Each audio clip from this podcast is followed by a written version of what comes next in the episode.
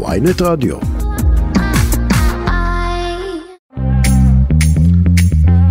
שלום לכם, אתם על כסף חדש, התוכנית הכלכלית היומית של ynet רדיו, אני רועי כץ, דן רבן עורך את התוכנית, מור אופפר על הביצוע הטכני. נתחיל עם הכותרת, לפני uh, ממש דקות אחדות מכריזה הוועדה המוניטרית של בנק ישראל בראשות הנגיד, הפרופסור אמיר ירון, על העלאת ריבית נוספת, תשיעית ברציפות, בשיעור של רבע אחוז.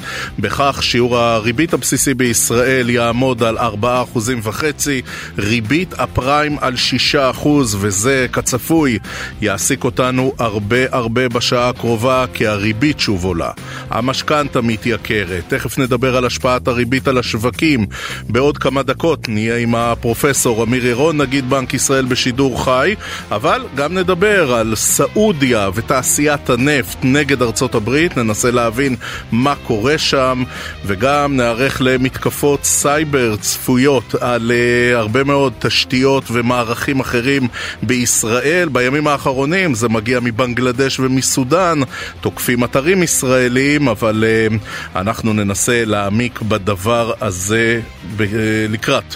לקראת uh, המשך התוכנית. אבל מתחילים עם הריבית ששוב עולה. אומרים שלום, ערב טוב, לדוקטור אייל ארגוב, שלום אדוני.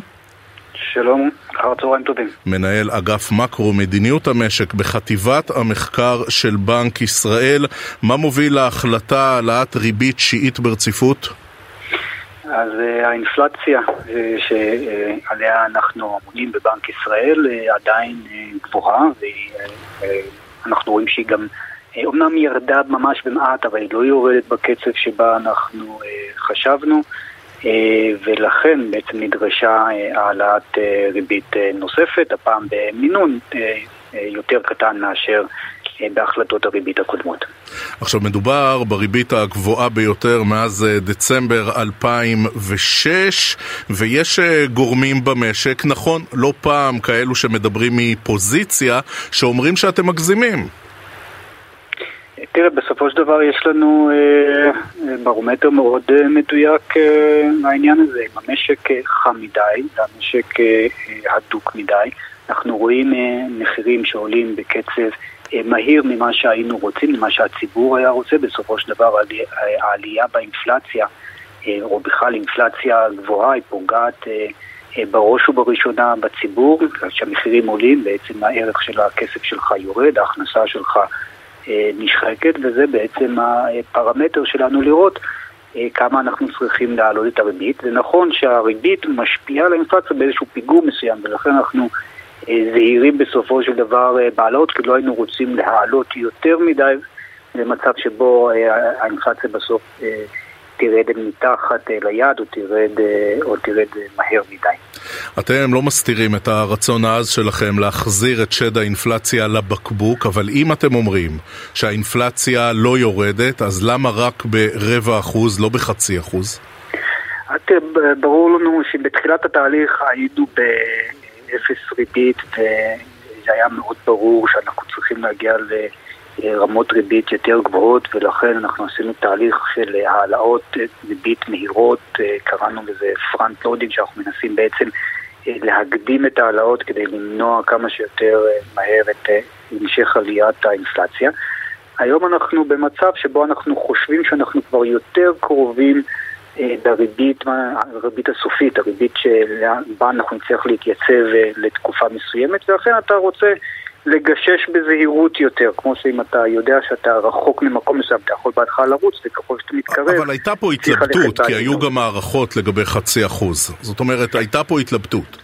נכון, אז יש מניין של, מניין של שיקולים. בין היתר זה שאנחנו אמנם המשק במצב איתן עם רמת פעילות גבוהה, אבל יש קצת סימנים לאחרונה שקצב הצמיחה הואט ביחס למה שראינו שנה שעברה. אנחנו גם רואים שהתחילה להשפיע על שוק הדיור עם ירידה בעסקאות ואפילו השפעה כבר מסוימת על המחירים ולכן אנחנו חושבים שזה השלב של קצת להאט את קצב ההעלאות בשביל לאפשר לראות באיזה מהירות ובאיזה עוצמה באמת המשק מגיב למה שכבר עשינו ובהתאם לזה אנחנו נקבל גם את ההחלטות בהמשך. אנחנו כבר הערכנו שתידרש כנראה העלאת ריבית נוספת, אבל כאמור אנחנו כל החלטה מתכנסים, הוועדה המונדיאלית מתכנסת אחת לחודש וחצי.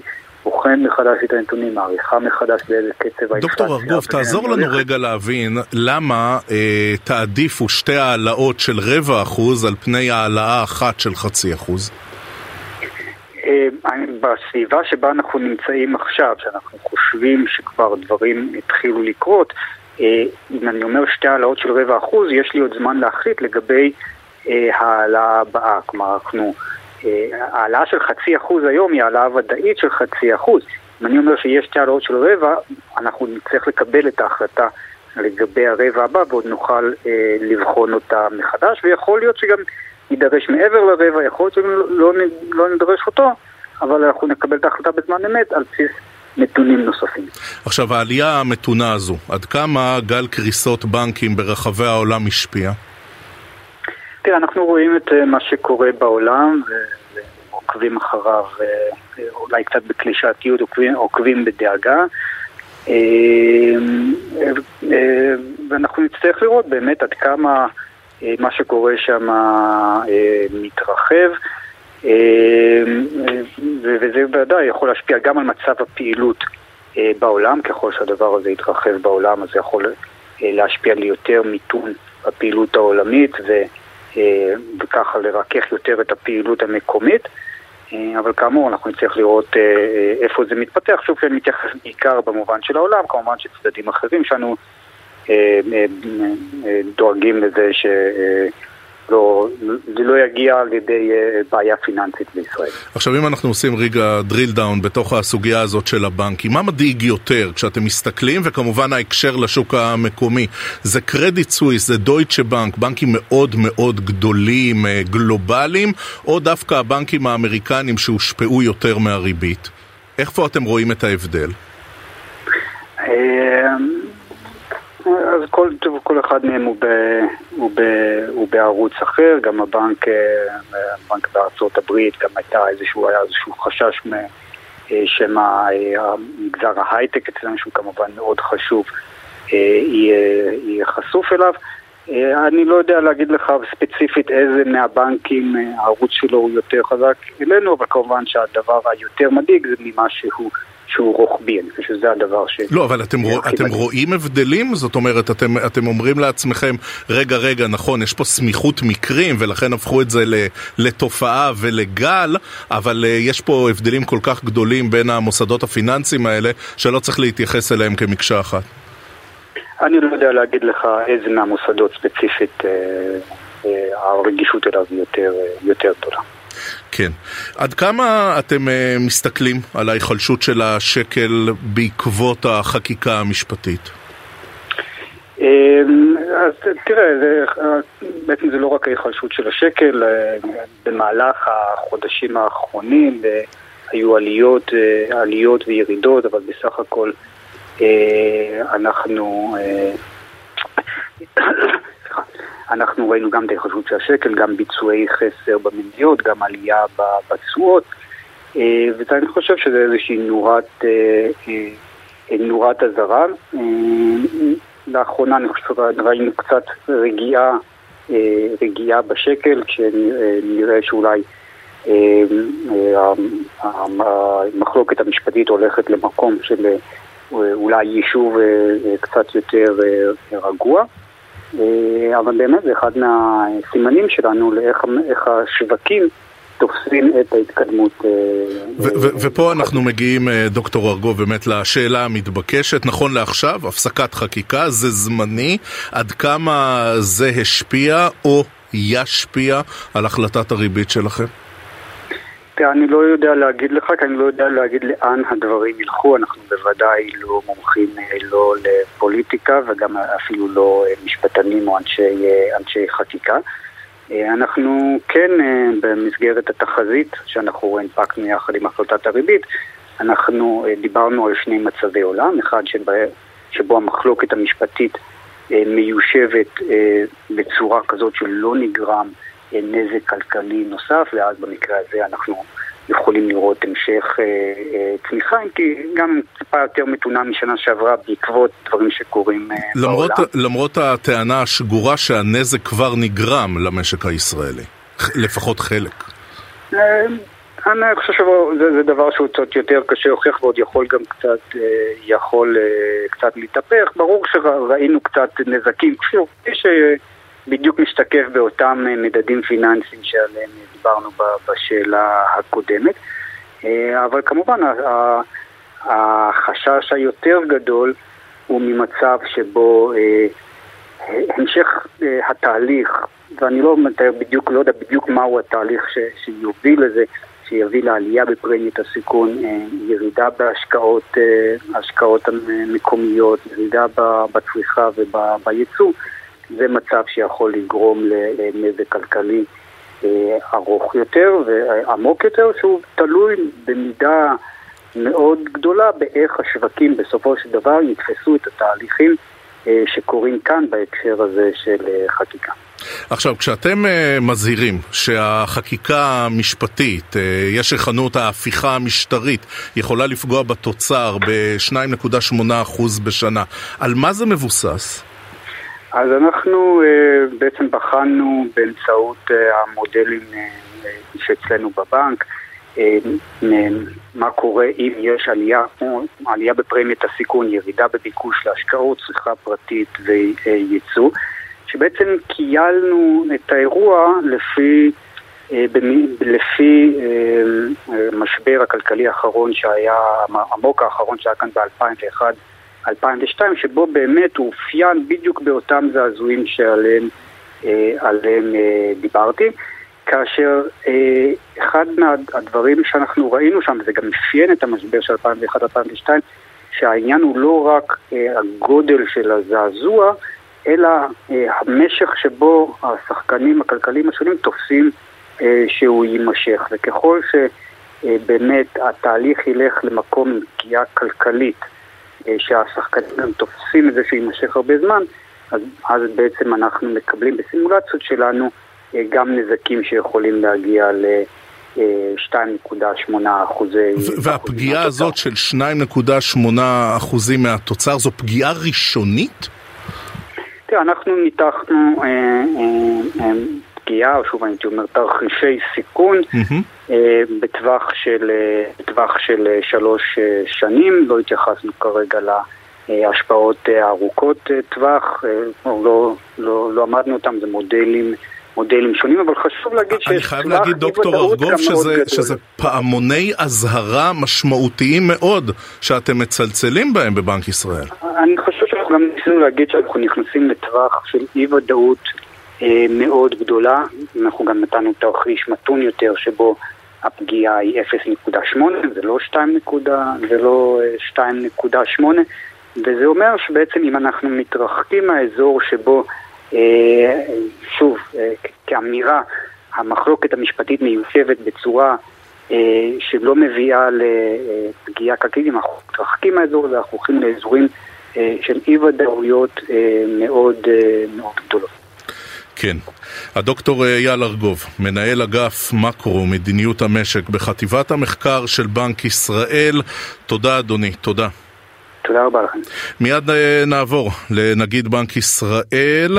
אה, רק, רק נחזור על הכותרת. לפני אה, דקות אחדות מכריזה הוועדה המוניטרית של בנק ישראל בראשות הנגיד פרופסור אמיר ירון על העלאת ריבית נוספת, שיעית ברציפות, בשיעור של רבע אחוז. בכך שיעור הריבית הבסיסי בישראל יעמוד על ארבעה אחוזים וחצי. ריבית הפריים על שישה אחוזים. המשמעויות ללוקחים לוקחי המשכנתאות ברורות. המשכנתה של כולנו מתייקרת. תכף אה, נעמיק מאוד ונעסוק בנושא הזה.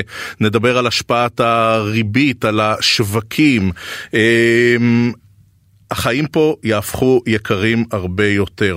כסף חדש, התוכנית הכלכלית היומית של ynet רדיו. עכשיו אנחנו עוברים שידור חי, נגיד בנק ישראל, הפרופסור אמיר ירון, בעקבות ההחלטה על העלאת ריבית נוספת במשק. אחרי החלטת המדיניות המוניטרית שפורסמה אה, לציבור, לצידה פורסמה תחזית המקרו-כלכלית של חטיבת המחקר של הבנק, ומצגת מלווה בפרטים ואיורים רבים שתומכים ומסבירים על ההחלטה. אני מעביר את, ה, את המיקרופון לנגיד הבנק, פרופסור ירון, לשאת דברים בעקבות ההחלטה. לאחר מכן נפרסם את דבריו באתר ונפתח כמובן את הדיון לשאלות העיתונאים שנמצאים כאן. בבקשה, נגיד ירון. אז קודם כל, שלום לכולם. בתום דיוני הוועדה המוניטרית לצורך קבלת החלטת המדיניות, החליטה הוועדה המוניטרית להעלות את הריבית ב-0.25 נקודות האחוז.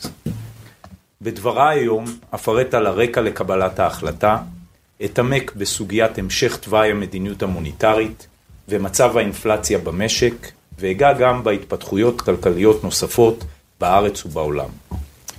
כמובן שאעסוק גם בהתפתחויות האחרונות העוסקות בענייני דיומא והמצב השורר במדינה, אותן לוקחת בחשבון גם התחזית המקרו-כלכלית שפרסמה חטיבת המחקר לפני זמן קצר.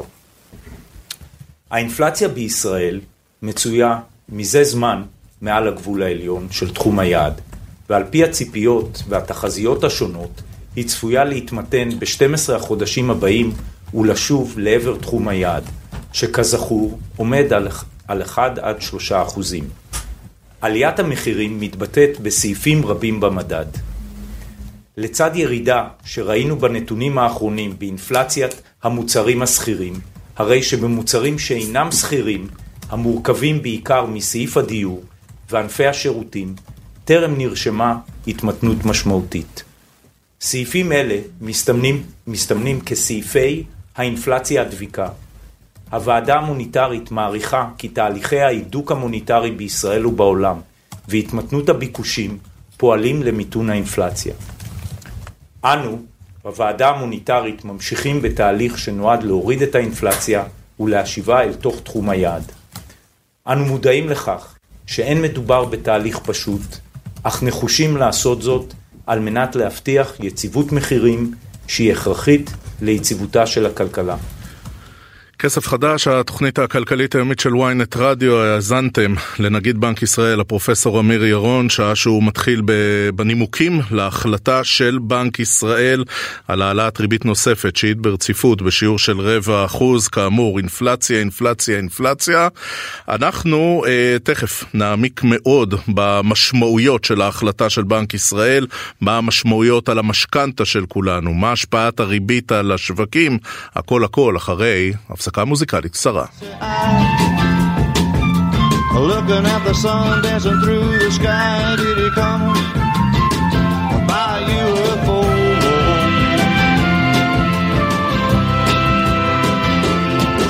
Think he'll ever come again a different way. Maybe he is coming while I was away. Too much goodness is a sin today. I'm checking out the show with a glassy eye.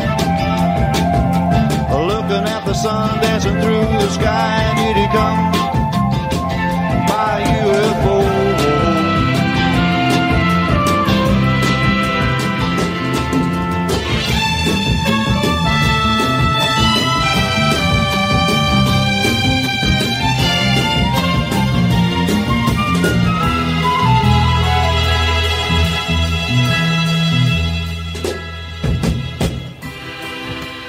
כסף חדש, התוכנית הכלכלית היומית של ynet רדיו, אנחנו כמובן בעקבות החלטת בנק ישראל על העלאת ריבית נוספת בשיעור מתון יחסית של רבע אחוז, אבל עם הריבית הבסיסית בישראל על ארבעה אחוזים וחצי והפריים על שישה אחוזים, אתם יודעים מה זה אומר?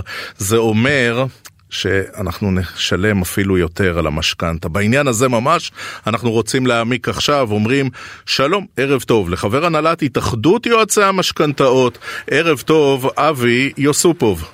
היי רועי, מה נשמע? שלומך? יכול להיות הרבה יותר טוב, את האמת. טוב, תן לנו את זה רגע במספרים. בכמה העלייה הנוכחית מתרגמת למשכנתה ממוצעת בישראל? ברשותך אנחנו נתחיל בכמה נתונים מעניינים. עליית הריבית מקפיצה את ההחזר החודשי של המשכנתה הממוצעת ביותר מאלף שקלים מאז שהחלו עליות הריבית. ריבית בנק ישראל, כמו שאמרת הרגע, עומדת על 4.5 אחוזים. רגע, דבר איתנו, מה זה משכנתה ממוצעת בבקשה? המשכנתה הממוצעת היום עומדת על כמיליון שקלים. אוקיי.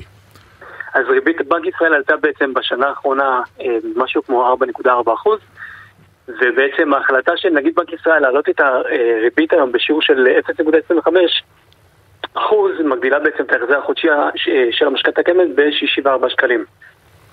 אוקיי. Okay. עכשיו, משכנתות זה, אתה יודע, זה לא דבר חד-ממדי, זה מורכב, יש, יש כאלה שהלכו על מסלול כזה, ויש כאלה שהלכו על מסלול אחר. כשאתם uh, מדברים uh, רגע ועושים drill down לתוך הסיפור, ואני יודע, uh, לשון הכללה, כן? אז כן. למי כדאי למחזר, והאם יש אולי דרכים אחרות לחסוך בהוצאות uh, ענק מאוד משמעותיות למשק בית כאן בישראל? נתחיל בזה שמי שבעצם לא יכול לשאת יותר בעול של ההחזר החודשי שעלה, הוא חייב למחזר, אוקיי? והנקודות שאני כן הייתי רוצה להתייחס אליהן, זה קודם כל להוציא דוח יתרות עדכני ולבדוק אופציית מחזור משכנתה. זה לפני הכל. כשאנחנו אומרים ומי... מחזור משכנתה, מה המשמעות? זה בעצם לקחת אה, משכנתה חדשה בתנאים טובים יותר במידה ויש, ולהלביש על המשכנתה הישנה. וגם סביר להניח למשוך אותה ליותר שנים? בגדול כן. תראה, אני אגיד לך מה, היום בשנ... בחודשים האחרונים, יותר נכון לומר, אה, כל מיני בנקים נתנו אופציות אה, למתוח, להאריך את תקופת המשכנתה, להאריך את תקופת הפריים, יותר נכון לומר, מבלי לשנות את התנאים של המשכנתה המקורית. ואז סך ההחזר עולה, אבל ההחזר החודשי אה, מעיק פחות. הוא מעיק פחות, הרבה פחות. ולבנקים כמובן יש אינטרס פה. כמובן, כמובן. עם זאת, חשוב לציין שבמידה והפריים מתישהו ירד, ומתישהו צפוי לרדת, כן, אבל לא תמיד יישאר גבוה, אה, תמיד תינתן האופציה לחזור לאותה תקופה מקורית. כלומר, באותה, okay. אוקיי. באותה, באותה ריבית. מה שכן, אה, חשוב לומר ולציין גם שיש היום אופציות למחזר את המשכנתה גם באופן חלקי. כלומר, גם אם מדובר במשכנתה שחלק ממנה בתנאים מעולים וחלק ממנה בתנאים פחות טובים, לצורך העניין הפריים שכל כך מעיק, תמיד אפשר למחזר רק את המסלול של הפריים.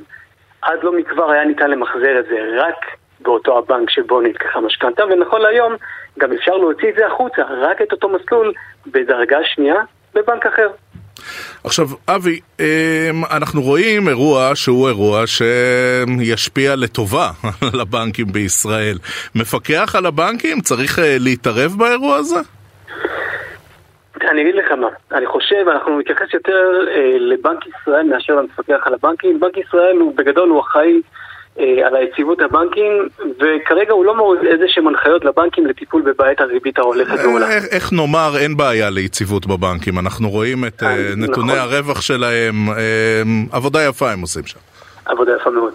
עד כה, כמו שאמרתי לפני, חלק, מה, חלק, חלק גדול מהבנקים בעצם יצא בש, בשורה של הקלות, כמו הארכת הפריים, אה, ל-30 שנים, ללא פגיעה בתנאי הלוואה, הקפאת החזרי המשכנתה, הקפאת מסלול הפריים, וכהנה וכהנה אה, אה, בשורות. אבל מכאן אנחנו כן קוראים לבנק ישראל לא רק לנסות לשמור על יציבות הבנקים, אלא לנסות לצמצם את הפערים החברתיים ולאו דווקא לפעול להרחבתם. יש כל מיני, יש מגוון של כלים שבעצם בנק ישראל יכול אה, עכשיו אה, לבוא ולהשתמש בהם כדי כן לעזור. כלי תן לנו, ראשון, תן לנו, בבקשה. כלי ראשון זה בעצם לקחת או להחזיר את הוראת השעה שהייתה בתקופת הקורונה, לקבל משכנתה עד 70% לכל מטרה. ואז בעצם אפשר לסגור את כל החבויות המעיקות מסביב ולהכניס אותם לתוך המשכנתה, זה דבר, זה דבר ראשון. דבר שני, רגע, יש... אבל אין, אין, אין יתרונות בלי חסרונות, מה החסרונות של ההצעה הזו? החיסרון, טוב בוא, בוא נדון קודם כל ביתרון, בסדר? כי אנחנו בדרך כלל מדברים רק על הדברים הטובים לפני כן ורק על הדברים הרעים לאחר מכן. הדבר הטוב הוא בעצם שאנחנו יכולים לשרוד את המשכנתה, יכולים לשרוד את ההחזר החודשי ולשרוד עוד יום מה שנקרא, אוקיי? מבלי לקבל איזשהו טלפון מאית מהבנק. הדבר שהוא פחות טוב זה שהלוואה שהייתה אמורה להסתיים לנו בעוד כשנה וחצי, שנתיים, בהחזר חודשי גבוה, עכשיו צריכה להסתיים בעוד 15 או 20 שנה, בהחזר חודשי נמוך. אוקיי. Okay. עכשיו, אתה יודע, אה, העלאת הריבית הנוספת הזו, היא סביר להניח תחזיר עוד פעם לשולחן, אה, או לסדר היום, כן, את ההצעה המאוד שנויה במחלוקת של יושב ראש ועדת הכספים משה גפני, להקפיא או אה, להחריג ריבית על משכנתאות בכל מה שקשור לאנשים שיש להם רק דירה אחת. אז נכון, זאת הצעה כל כך מרחיקת לכת שנראה שהיא לא תקרה, אבל עדיין, יש פה מצוקה של ממש של הציבור הישראלי, וכמו ש... שאנחנו מכירים את הפוליטיקאים שלנו, יהיה מי שיבוא עם כל מיני פתרונות קסם. אני מניח שכן, ויותר מזה אנחנו מתפללים לפתרון קסם שכזה.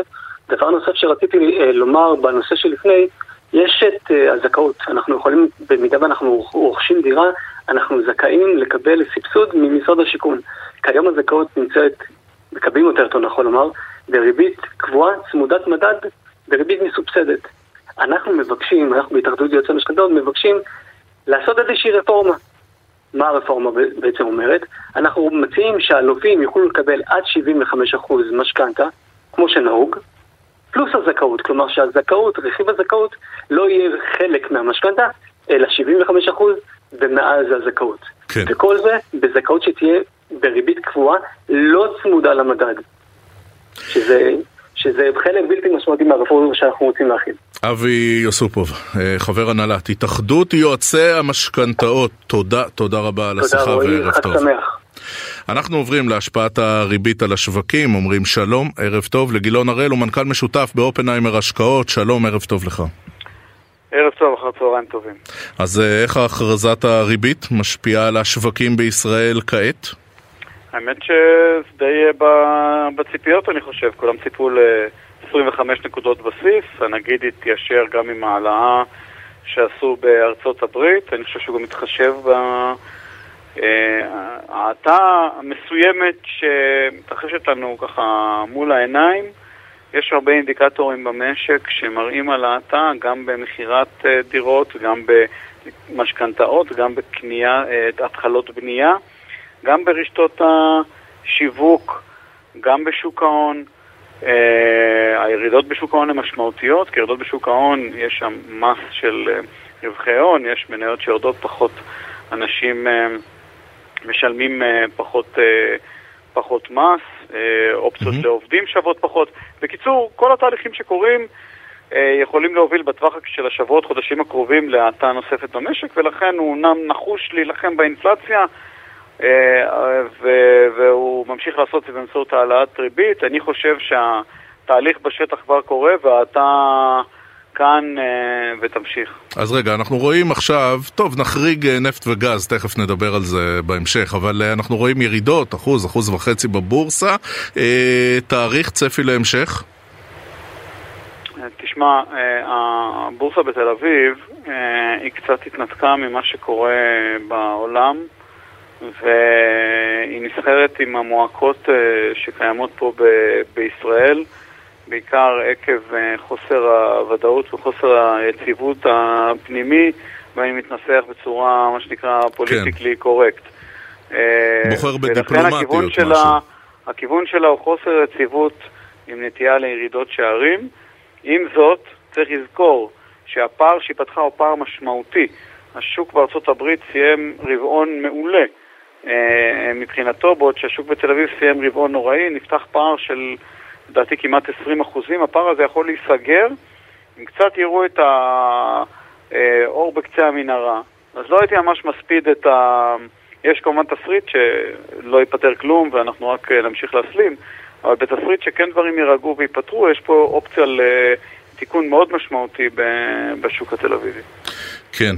אה, שוחחנו קודם עם מנהל אגף מקרו ומדיניות משק בחטיבת המחקר של בנק ישראל. הוא אומר שהם התלבטו בין אה, העלאה ככה אגרסיבית של חצי אחוז ובין שתי העלאות אה, מתונות של רבע אחוז. כששאלתי אותו למה, הוא אמר בצורה ברורה, אנחנו קנים פה זמן. אנחנו רוצים לראות, אולי בכל זאת אנחנו מצליחים לצמצם את האינפלציה, אולי בכל זאת אנחנו מצליחים שהכלי הזה, המברג המוניטרי הזה, יצליח להחזיר קצת את האינפלציה לבקבוק. תשמע, אנשים בבנק ישראל הרוויחו את מקומם, הם כלכלנים מדופלמים, אני לא, אני איש שוק, אני חי את השוק, אני 30 שנה בשוק. ב... כשהתחילה עליית מחירי הדירות באזור 2008-2009, אז אמרתי לכל מי שסבב אותי שזה בגלל אה, ירידת הריבית. רק היום מודים בזה. לא תמיד אה, כולם אה, צודקים. אני, אני חושב שבסופו של דבר, בכמ... אנחנו כן נראה ירידה של האינפלציה בעקבות עליית הריבית, אנחנו כן נראה ירידת אה, ביקושים, אנחנו כן נראה שזה יהיה כואב, אנחנו כן נראה פיטורים, אנחנו כן נראה ירידה במחירי הדירות, ואני הייתי קצת מרגיע את, אה, את עליות הריבית, כי בכל זאת ההשפעה המשמעותית ביותר שלהם לשני גורמים, אחד זה על המשכנתאות שלנו, שם כל אחד מאיתנו מרגיש את זה. ובאופן השני זה העומס על אה, יזמי נדל"ן שהם ממונפים מאוד, לא כולם דרך אגב ולא כל החברות, אבל יזמי נדל"ן שממונפים מאוד וכרגע ממש ברמה של אה, סכנת קריסה. הם נמצאים כרגע בסוג של סופה מושלמת, כי זה כמובן בא גם עם האטה. אה, עכשיו העיתונות והתקשורת כל הזמן מפמפמים, שאנשים מחכים לראות מה קורה, יש עכשיו תקופה של חוסר ודאות, אז לא מספיק שהריבית עולה ולא מספיק שיש האטה, גם נכנס הגורם השלישי של החוסר יציבות הפוליטי-מדיני-משפטי במדינת ישראל וההפגנות, ושאנשים מוציאים מפה כסף, ויש הרבה דיבור כזה של אה, עכשיו אה, אל תעשו כלום, בואו נראה מה יהיה פה, כי יש פה תחושת אה, ארמגדון כזאת במדינה. ו... ואין להם הרבה, אין להם הרבה זמן, ככל שהריבית עולה ועולה, הזמן שלהם, זמן חיות שלהם uh, מתקצר. אני הייתי כן מתחיל להיזהר ולהסתכל על, uh, על נגזרות של נתונים ולא רק על הנתונים הבסיסיים שמסתכלים עליהם, כי אני ממש מרגיש וחש שאנחנו בפתחה של האטה, ושוב, אין השתנכה באינפלציה, זה אף פעם לא בא כזה בקלות, טוב, העלינו את הריבית, עכשיו האינפלציה ככה תרד בסבבה, זה לא קורה, זה תמיד יכאב, יהיו, הפיטורים הם אה, יהיו קשוחים. כן. ההוצאות אה, יהיו תן לנו רגע, זה רגע ב-30 שנות הניסיון שלך ואתה תסביר את זה למאזינים שלנו. למה בעצם העלאת ריבית משפיעה על הבורסה? איך זה עובד? תראה, יש את ההסבר המימוני הכלכלי, שמחיר מניה היום שווה להיוון תזרימי המזומנים העתידי שלה.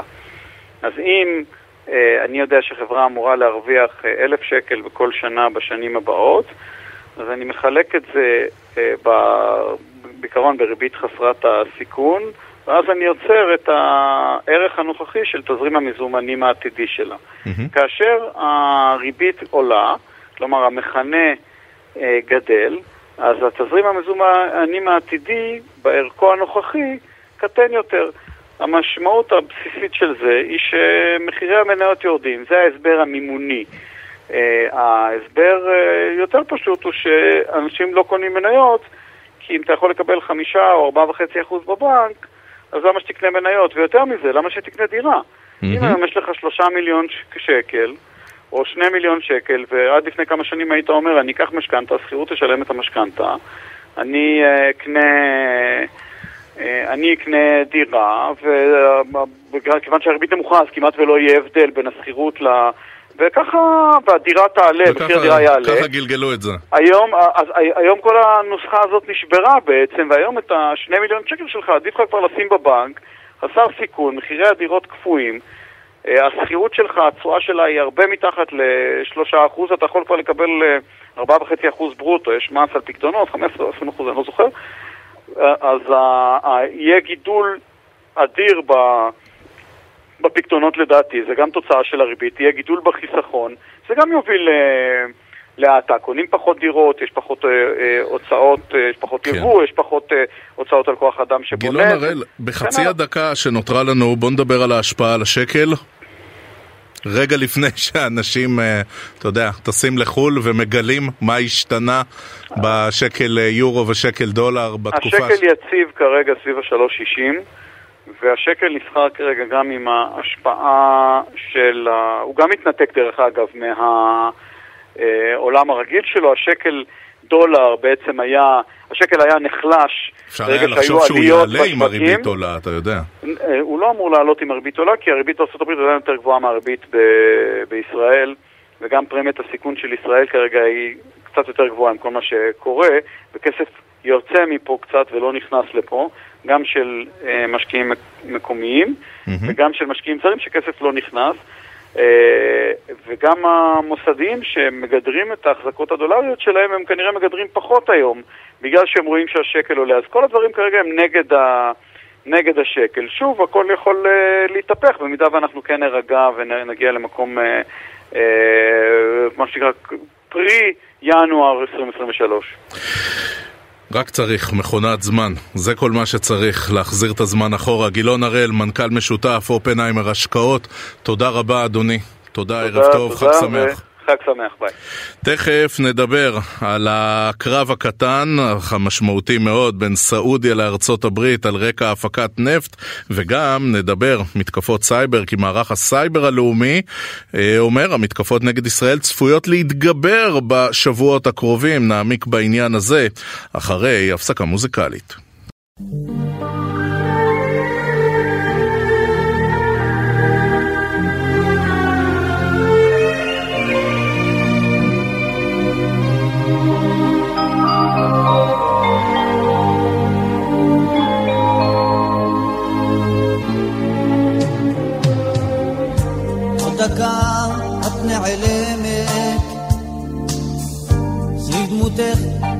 עשן. עוד שתיקה שמלטפת טעימות הלב החם. את שותקת, מתבוננת שאת פה או כמה טוב. ולפתע את נוחשת בוא אותי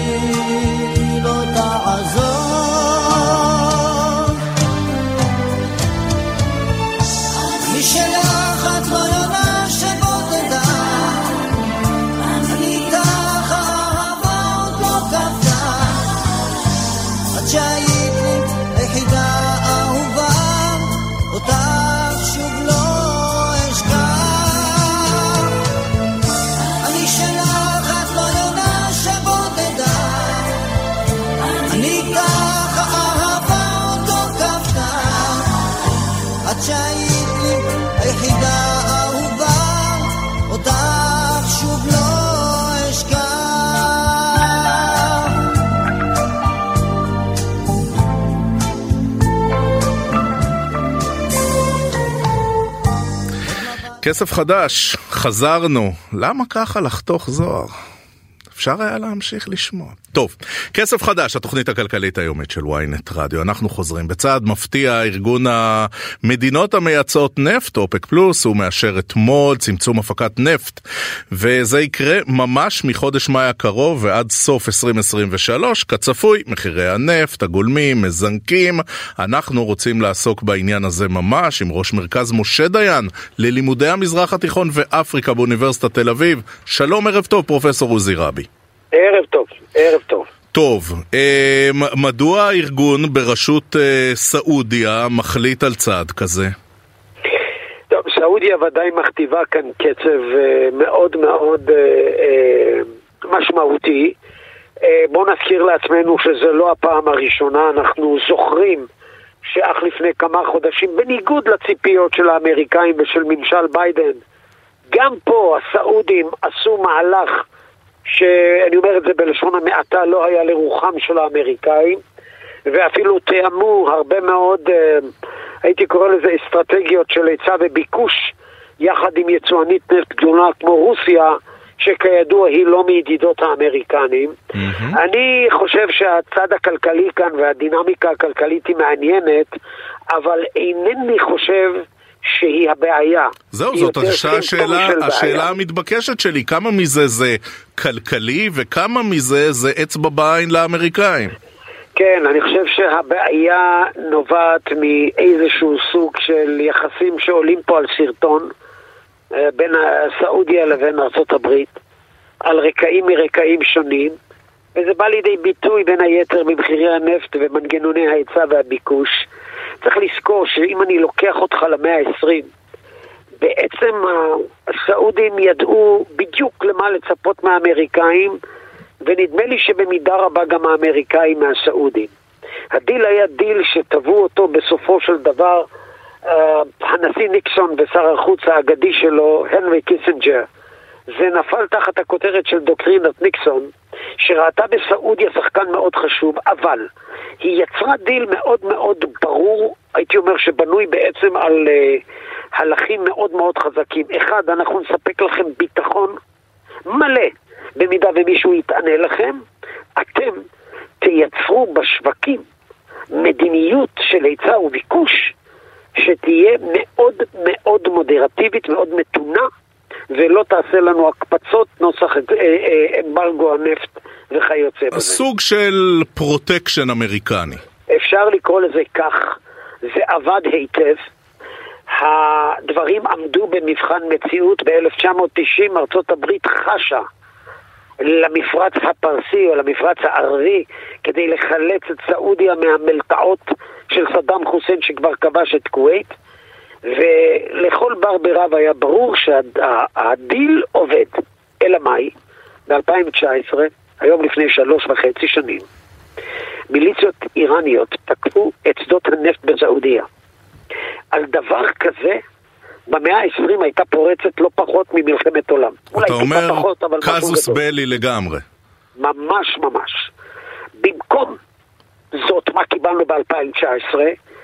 איך אמרו בסופו של דבר פרשנים אה, לגבי ההתנהלות האמריקאית? It went unnoticed. לא הייתה שום תגובה. ובעצם הסעודים קיבלו בפעם הראשונה מקלחת צוננין על הראש כי הם הבינו שמה שהיה איננו עוד. Mm-hmm. ואם הם רוצים משענת, הם צריכים לחפש את זה תוך פיזור סיכונים, אה, נקרא לזה הפניית מבט גם למקומות אחרים, ולייצר מדיניות שהיא חורגת ממה שראינו במאה ה-20. אז רגע, פרופסור רבי... מהסיבה שארצות הברית אינה עוד שם. אז אופק הוא כבר אופק פלוס, ויש עכשיו גם את הרוסים, והסעודים אה, אכולי אכזבה מהאמריקנים, וכל זה מביא את ההחלטות האלו, ואת הניכור הזה, ואת קירור היחסים? הוא, תראה, הסעודים לא היו עושים זאת באופן, הייתי אומר, לפעמים מאוד קנטרני. אה, אילו היינו בסופו של דבר במשוואה הקודמת. אני אומר וקובע שעדיין הסעודים היו מאוד רוצים לראות את האמריקאים, כמו שהם קוראים לזה, אני שם את זה במרכאות כפולות ומכופלות, שווים למוטב. חוזרים לספק להם את מה שהם רצו. אגב, אני אומר לך שהסעודים היו גם מוכנים ללכת להסכם נורמליזציה עם ישראל רק בתנאי אחד, שהאמריקאים יחזרו למקום שהם היו ושיוסיפו בסופו של דבר איזה, נקרא לזה, תמרור ירוק לגרעין אזרחי אצל הסעודים. רגע, פרופסור אה, רבי, תלטף שנייה את כדור הבדולח שלך. אנחנו ב... באמצע התהליך, בתחילתו של התהליך, יכול להיות שהסעודים עוד יחמירו את סנקציות הנפט שישפיעו ככה על העולם ועל האמריקנים? תראה, אני, אני חושב שאנחנו באמצע, באמצעיתו של תהליך, אני חושב שאנחנו כאן במשחק שיש בו הרבה אוריינטציות, הרבה ידיים, זה הרבה יותר מורכב ממה שראינו במאה ה-20, והיות והדברים מגובים בשיקולים גיאו-אקונומיים וגיאו-פוליטיים, קשה מאוד לצפות את ההתנהגות של שחקנים. פה צריך לזכור שיש לנו כאן את מלחמת אוקראינה מעל, היא לכשעצמה מייצרת בעצם כל מיני אדוות לא סימפטיות בשווקים של האנרגיה. האנרגיות המתחדשות נמצאות בפתח והסעודים מנסים גם לעשות את המירב ממה שיש, גם מדינות נפט אחרות, ולכן אני הייתי אומר כך, האוריינטציה כאן, אתה יודע, באנגלית אומרים America first, כשרוצים בעצם להראות את השינוי שעשו הממשלים האחרונים בארצות הברית. גם בסעודיה יש את זה אמנם בערבית, אנחנו מדברים על סעודיה אוולן. סעודיה אוולן זה בעצם סעודיה תחילה. והסעודים הגיעו למסקנה שהם חייבים להיות פרואקטיביים, לפעמים להכעיס, כדי לבצר את האינטרס שלהם טוב יותר. אני קצת חושש מהבוטות לפעמים של יורש העצר הסעודי, שהוא באמת דמות קונטרברסיאלית, מוחמד בן סלמן, אבל אנחנו מכירים את זה מג'מאל חשוקצ'י ומהרבה מאוד פרשיות שבאמת העלו את היחסים בין ארצות כן. הברית לסעודיה על סרטון, אבל צריך לזכור, כל מדינה דואגת לעצמה, המאבקים הם מאבקים באמת חדים. ואם, ואם כל מדינה דואגת לעצמה, הרי אופק פלוס זה לא רק סעודיה. זאת אומרת, האם היא עד כדי כך דומיננטית, והאם אה, מדינות אחרות שחברות בארגון, אה, ההחלטות האלה יכולות להשפיע על הכלכלה שלהן, חלקן הרבה יותר רגישות לשוק האנרגיה, לשוק זה הנפט. נכון, זה נכון. זאת אומרת, היא דומיננטית, היא הם, דומיננטית, הסעודים, עושים בוא... פה, הסעודים עושים פה all in על האינטרסים של אחרים גם. אה, זה העניין, שהסעודים מאוד דומיננטיים, ודאי שהם קובעים קצב, אבל מדינות חשובות אחרות לא רואות בשעה הזו בהתנהלות הסעודית, כשהם עושים את ה-cost benefit שלהם, הם לא רואים משהו שסותר את האינטרס שלהם. הם יכולים בסופו של דבר להגביר את כוח המיקוח שלהם. אגב כך, הם הופכים להיות נשוא פנייה גם כן, גם לאירופה, גם מצד אירופה וארצות הברית, ולכן אה, יש כאן, בגלל זה אמרתי, הרבה אוריינטציות, הרבה ידיים מערבבות את חפיסת הקלפים הזו, ואנחנו כאן בעצם בשבירה של כללי משחק בשוק הגיאו-אקונומיקה ובגיאו-פוליטיקה, ואנחנו מקבלים כאן בעצם משוואות שהן משוואות חדשות לבקרים, שצריך להתרגל אליהן, כי הן נראות באמת לא רק אה, באופק ובנושא של הנפט, אלא בעוד הרבה תחומים אחרים. פרופסור עוזי רבי, ראש מרכז משה דיין ללימודי המזרח התיכון ואפריקה באוניברסיטת תל אביב. תודה רבה לך פרופסור, השכלנו. תודה, תודה רבה. כסף חדש, הפסקה קצרה, תכף נדבר על האזהרה של מערך הסייבר. המתקפות נגד ישראל צפויות להתגבר בשבועות הקרובים, נעמיק בזה, מיד חוזרים. עכשיו בynet רדיו, כסף חדש, עם רועי כץ. כסף חדש, אנחנו ממשיכים. בימים האחרונים קבוצות האקרים, בנגלדש, סודאן, אה, תקפו שורה של אתרים ישראלים במסגרת קמפיין Op ישראל.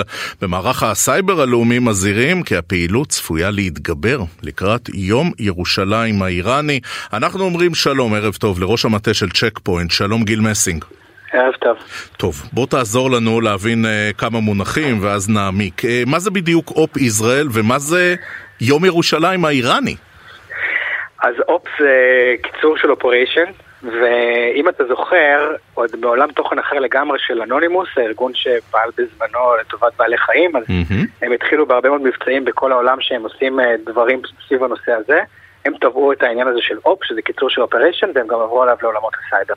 ומה שזה בעצם אומר במילים פשוטות, זה שזה ריכוז מאמץ סביב מועד או מועדים, בהקשר הזה מועדים, שבהם קבוצות ששותפות לאותה אידיאולוגיה, תחת אותה מעטפת, עושים כל מה שהם יכולות כדי לתקוף, בהקשר הזה אותנו. יום ירושלים האיראני זה יום שמציינים אותו באיראן, שהוא יום שהוא ככה מייצר הרבה מאוד מטען נגד ישראל, ההפגנות הגדולות שאתה זוכר שקורות כל שנה וששותפים שם גלים הם סביב זה, mm-hmm. זה כאילו מחבר אותם למאבק שקורה להם פה בארץ, המאבק המוסלמי פה בישראל, וזה גם מתחבר עם תקופת החגים הלאומיים שלנו. ולכן הטווח שאנחנו מדברים עליו הוא לא יום או, או, או ימים, זה אפילו כמה שבועות, כל דבר בין עכשיו לפחות או יותר אמצע מים. וזה גם מתיישב על הרמדאן, אז הם... נכון. יש פה... זה, זה נקרא לזה זליגה של המתיחות הביטחונית סביב הרמדאן, גם לעולמות הקיברנטיים. והיום הזה, יום ירושלים האיראני, אה, יציינו אותו ביום שישי, מה? 14 אפריל, נכון? נכון, אבל כמו שאתה רואה, הם לא מחכים. אה, זה אנשים שרוצים לתקוף אותנו מבחינות, אה, מסיבות אידיאולוגיות, והם פשוט מנצלים את זה או משתמשים בזה כתירוץ כדי לעשות את זה. ומה שהם עושים, בשונה מתקיפות סייבר רגילות שהן קורות ואנחנו לא בהכרח שומעים עליהן, זה שכל תקיפה שהם עושים הם מיד מפרסמים אותה. הם פותחים ערוצי טלגרם. אה, יהודיים, לפעמים לא רק אז, בטלגרם, אז זה גם דקלרטיבי, גם רוצים להשוויץ. זה דקלרטיבי, ואני אגיד לך יותר מזה, בלי לפתוח פה לשטן מה שנקרא. התקיפות שעושים פה בינתיים, בימים האחרונים, אבל ברוב התקיפות שעושות הקבוצות האלה, הן לא הכי מתוחכמות בעולם, זה תקיפות שנקראות תקיפות מניעת שירות, שזה במילים פשוטות, כמו לייצר פקק באיילון, רק על אתר. יש הרבה מאוד פקודות שנשלחות באותו רגע לאתר, והאתר פשוט קורס. זה לא זליגה של מידע, ולא הצפנה של מידע, ולא דרישת כופר. הם מפילים את האתר, זה, זה תקיפות לואו-קוסט, נקרא לזה ככה. נכון, אבל עם העניין התודעתי, אומרים, תקפנו את בתי החולים בישראל, הם כולם, כל האתרים הם למטה, ותקפנו את נמלי ישראל והם לא יכולים לתפקד. זה, זה מה שהם עושים, זה מייצר תעודה, רק צריך גם להגיד ביושר, אותו גוף שהותקף והאתר שלו למטה, ניתן לך דוגמה, מכון ויצמן בסוף השבוע, שעה לא היה אתר, אז זה לא אסון גדול, אבל זה גם לא כלום. ותיקח את זה לשדה תעופה, או לבית חולים, או למקום שנותן שירות, אפילו מקום כמו היום אחד האתרים שהותקפו זה אתר של, של, שמתעסק עם אה, משלוחים. אז לפני פסח, משלוחים שאי אפשר, אפשר להשתמש באתר, זה לא, זה לא פגיעה קטנה. כן. אבל עדיין זה ברף הנמוך של התקיפות. גיל מסינג, אתם בצ'ק פוינט, ענקית אבטחת סייבר, אתם מזהים עלייה במתקפות נגד יעדים ישראלים בימים האחרונים? אז קודם כל כן, העלייה היא מובהקת ואתה רואה את זה במה שנקרא אקספוננציאלי, אני רק שוב אומר, רוב התקיפות שמתמקדים בהן כרגע הן תקיפות מאזור מניעת שירות שזה הרף היותר נמוך, צריך להניח שבימים האלה ינסו הפצות יותר מתוחכמות, לנצל את המועד הזה כדי לבצע תקיפות יותר משמעותיות. ופה אנחנו צריכים להשתמש בפלטפורמה הזאת כדי להזהיר את כל מי ששומע אותנו ומחזיק במאגרי מידע, אה, או מחובר לרשת בצורה כזאת שנותן שירותים, צפו פגיעה. כי זה לא רק העניין של האתרים שאולי יפלו, שזה בעיקר עלייה שאתה רואה, אתה יכול גם להיות בסיטואציה שבה מנסים לבוא ולהתקין איזשהו וירוס שמצפין את המידע שלך ומבקש כופר, זה יכול להיות גניבה של מידע אישי ומכירה שלו. ואנחנו רואים שזה טרנד שהתחיל בקורונה אבל ממשיך. רגע, ובפרק שדם... הזמן הכל כך קצר עד יום שישי הבא, לא הקרוב, אה, גופים שמזהים, אה, גופים שאולי חלילה הם חשופים, יש משהו שאפשר עוד לעשות? כן, אני רק רוצה לדייק, זה לא רק עד יום שישי הקרוב, שזה יום שישי הבא, שזה יום שישי... אתה אומר, הם לא יעצרו שם, כן. זה עד אמצע מאי, זה אחרי יום העצמאות, מה שאויבינו קוראים יום הנכבה. זה פרק זמן של לצורך העניין חודש וחצי, שיש בו ריכוז מאמץ של קבוצות מסוימות לתקוף אותנו. רגע, גיל מסינג, אני מנצל את זה שאתה על הקו שלי, ובין המאזינים יש אנשים שזה כמובן רלוונטי עבורם. מה אפשר לעשות כדי להתגונן, בתוך טווחים שהם בסופו של דבר קצרים? אז קודם כל, אני אתן לזה כמה, כמה עצות בסיס, ויש לזה כמובן רמות יותר טכניות שלא ניכנס אליהן, אז לא, לא נסתכל את עצמנו רק בהן, אבל זה, זה הבסיס שכל אחד צריך. אחד, כל אחד מאיתנו שמקבל בתקופה הזו הודעה ב-SMS, בוואטסאפ או במייל מגורם שהוא לא מכיר אותו, להתייחס אליה כחשודה, בחלק מהמקרים יהיו שם גם לינקים, לא ללחוץ עליהם, אם לא מכירים, פשוט למחוק את זה. דבר שני, ברמת חברות או גופים שנותנים שירותים או מחזיקים במידע אליהם. חייבים לוודא שהמידע שאתם מחזיקים אותו והוא בעל ערך לכם מוגן, שאי אפשר לבוא ולהגיע אליו בפשטות. זאת אומרת שאם מגיע איזשהו גורם ומנסה להגיע אליו לתוך המערכת ואפילו חדר אליה, mm-hmm. הוא לא יצליח להגיע למידע היותר משמעותי שאנחנו מחזיקים בו, פרטי כרטיסי אשראי של לקוחות שלנו, מידע רפואי וכדומה. זה כמה דברים פשוטים שעושים בהגדרות בפנים כדי לוודא שגם אם מישהו בפנים, אז להיזהר מזה. ושלוש, בגלל שאנחנו יודעים שאתרים הם עכשיו היעד המרכזי, אה, כדי לנסות להפיל אותם, יש כלים די פשוטים שאפשר להשתמש בהם שהם מנתבים את התעבורה הזו, כמו שוטר תנועה באיילון, שוודא שלא יהיה פקק. ואם משתמשים בהם, אז גם כשיש איזושהי פקודה כזאת שקבוצה שולחת, ויש הרבה מאוד תעבורה שמגיעה לאותו אתר, הם יודעים לנתב את זה ככה שהאתר לא קורס. גיל מסינג, ראש המטה של צ'ק פוינט, השכלנו, תודה רבה על השיחה. תודה רועי. חג שמח. חג שמח. אנחנו מסכמים את כסף חדש לערב מיד אחרינו. דודו ארז, יואב רבינוביץ', עם סיכום היום, מחר. נחזור אליכם עם כסף חדש בדיוק באותה השעה. יעשה את זה דן רבן, שגם ערך את התוכנית היום. נגיד תודה למור אופפר שהייתה על הביצוע הטכני. המשך האזנה נעימה, ושיהיה לכם המון המון כסף חדש.